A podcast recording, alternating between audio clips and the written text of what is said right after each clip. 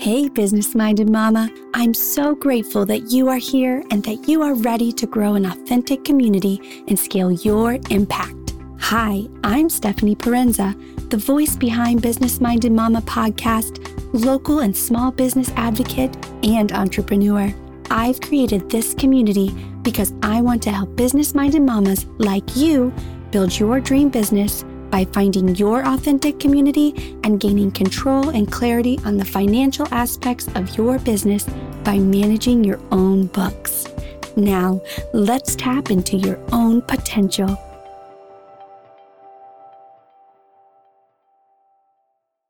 Hey guys, welcome to today's podcast. I wanted to give you three items to think about, to look into, to do within the next week and a half before we get to the end of the year. So, these are three things that are going to help you prepare for the end of the year so that we can, on January 1st, start wrapping up your 2020 books. Now, I know that a lot of us are in the midst of chaos right now, and you probably maybe aren't working quite as much, and some of these you may not want to pay attention to. But I do think that if you can just set aside a little bit of time for these three things, it will help your um, new year uh, be a little bit more uh, streamlined. And as you start preparing all of the things you need for tax preparation, doing these now, or think at least thinking about them starting to think about them will really help you as we start gearing up towards tax season. So, before I dive into the three things I want you guys to start working on or start considering for the year end, I want to remind you that I have a course out there for you called the Bookkeeping Basics Bootcamp. And I created this course because I truly believe that you, the entrepreneur, can manage your own books on your own with a little bit of guidance. Doing this, you're going to save yourself hundreds of dollars each month.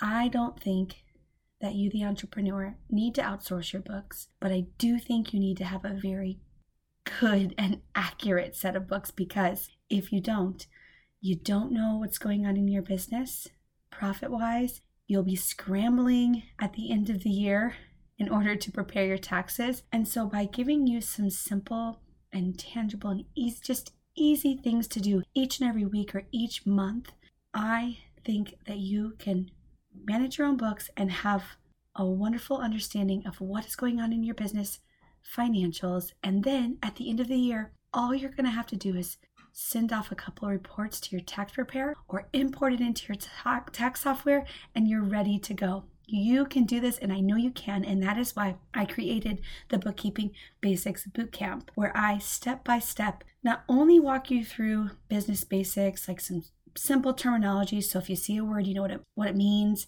I walk you through how to set up your business. So, if you're an entrepreneur and you haven't actually set your business up as a legitimate business, meaning an LLC, and you haven't filed with the IRS, you haven't set up a separate business checking account and savings account, I walk you through this as well. And then this is where we get to what I like to call the meatiest part of this course, and that is QuickBooks 101. I am an advocate for QuickBooks. I think it's easy software and it's an affordable software. It ties in with so many other third party apps for those of you that want to sync with your banks or sync with PayPal or sync with Venmo or whatever other apps are out there.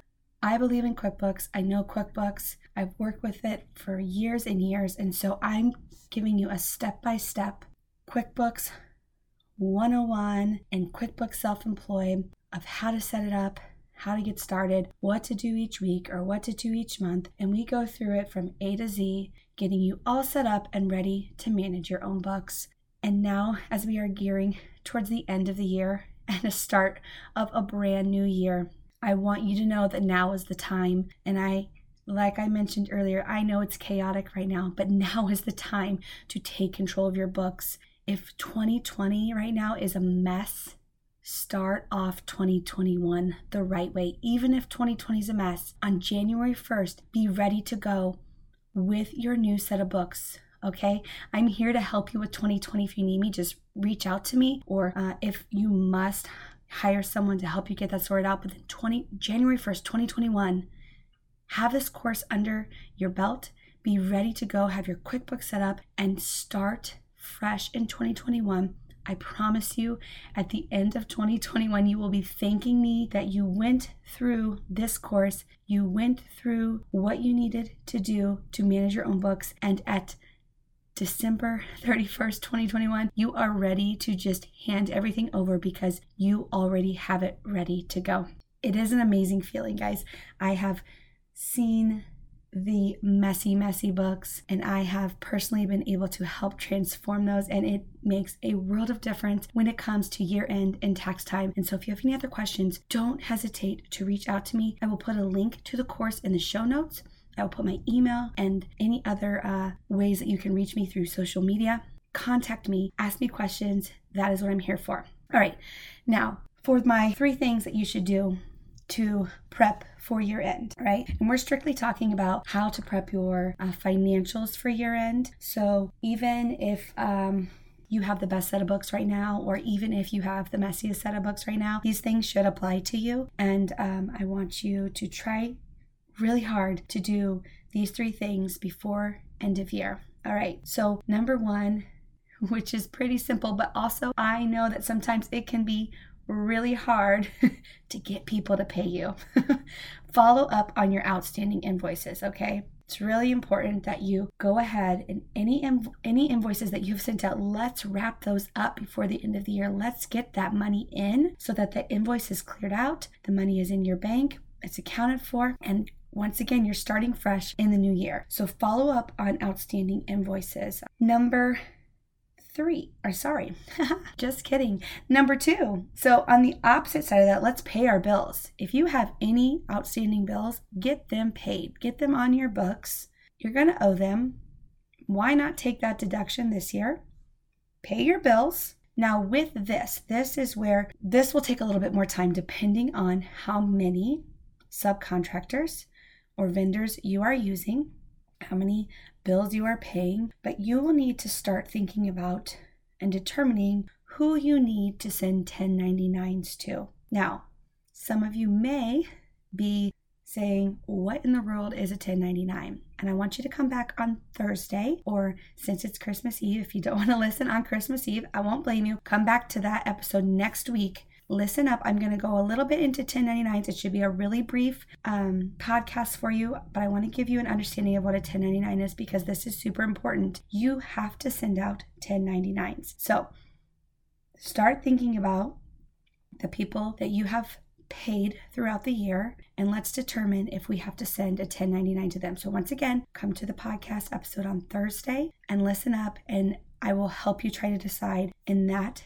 podcast episode if you need to send a 1099 or not. Number three, one of probably, once again, this is another simple step, but I don't think a lot of people think to do it. Sometimes it can be um, tricky to determine if you've left something out or not accounted for, you know, not accounted for something or whatnot. Sorry, left my phone on. Here's a simple way to do this, okay? Now, this becomes a problem when you don't have a separate business banking account right? If you have a separate business bank account, you probably know you've accounted for everything, right? Because you've pulled all that information in. But when you are using personal accounts and personal credit cards and cash here and there and checks and whatnot, and you're just pulling resources from all kinds of different accounts, you are going to lose track of what you're spending on your business or even what you're taking in. So, one, if you don't have a business bank account, go get one. Have it ready to go for the first of the year. Have it ready to go for today. So get one of those. That's the first thing. But even if you do have a business bank account, no matter what, it is important to compare your profit and loss to a previous period. So if you are a brand new entrepreneur in 2020, you probably can't go back and look at 2019, but you could look month over month or quarter to quarter, just comparing. So what you want to do is you want to look at your profit and loss let's say you're brand new in 2020, so you can't go back to 2019. Let's look at the fourth quarter profit and loss and compare it to the third quarter. Most businesses have repetitive expenses. You're doing the same thing over and over. Most likely, you have repetitive clients, and so your income and your expenses are probably pretty consistent. Um, now, that's not to say there's not going to be influxes in either or or some accounts, but let's say you have a telephone bill. Most likely, that is the same every month. Let's say you have utilities. Depending on the season, it's probably pretty similar each and every month. So, you should be able to compare periods to make sure that you've accounted for everything. This is not going to be 100% accurate. You may still miss something, but at least it's going to give you a great idea if something is missing or not. If you had um, rent in third quarter, but you don't see anything in rent in fourth quarter, I think that's a big red flag. Oh, wait, you know what? I'm still renting. So where did my rent expenses get put? Did they get put in a different category? Did I forget to input them? Looking period to period is super helpful when it comes to closing your books. Now, if you did have a business last year, I highly recommend just looking at an annual level. Just look at 2020 versus 2019. Does anything stick out? There are going to be variances, but does anything stick out that's big? That's what you're looking for with this exercise. It's not meant to be overwhelming. It's not meant to take hours and hours. Honestly, you could do this in under 30 minutes easily assuming you don't have some massive profit and loss, which I'm not guessing any of you do. This is meant to be a simple task. You're just looking very briefly, very quickly for anything that pops out as suspicious. Doing these three things right now in the next week and a half will help you close your books quickly and easily as we enter the new year. I hope these tips are helpful for you. I hope you know you can always come and ask questions in the Facebook group. You can ask me via email, you can ask me via direct message. And I'm so proud of you for those that have decided to take the jump into managing your own books and who are already members in the Bookkeeping Basics Bootcamp community. I um, have personally reached out to each and every one of my students because I want to know where there are questions. I want to know if there are successes. I want to know if there's still confusion. And so please know that when you become a member of this community, I will still be here. It is not sign up for the course and you're on your own. I want to make sure you are successful at this because the whole reason is for you, the entrepreneur, to get a better understanding into your financials so that you can make 2021 an even better year for your business. Did you like what you heard on today's podcast? Or do you know a business minded mama that could benefit from hearing this? Take a screenshot and share this with your community. And don't forget to give me a review. Want to chat more? Find me on Facebook in the Business Minded Mama Facebook page or on Instagram at Mrs. and Sis or through my website, www.businessmindedmama.com.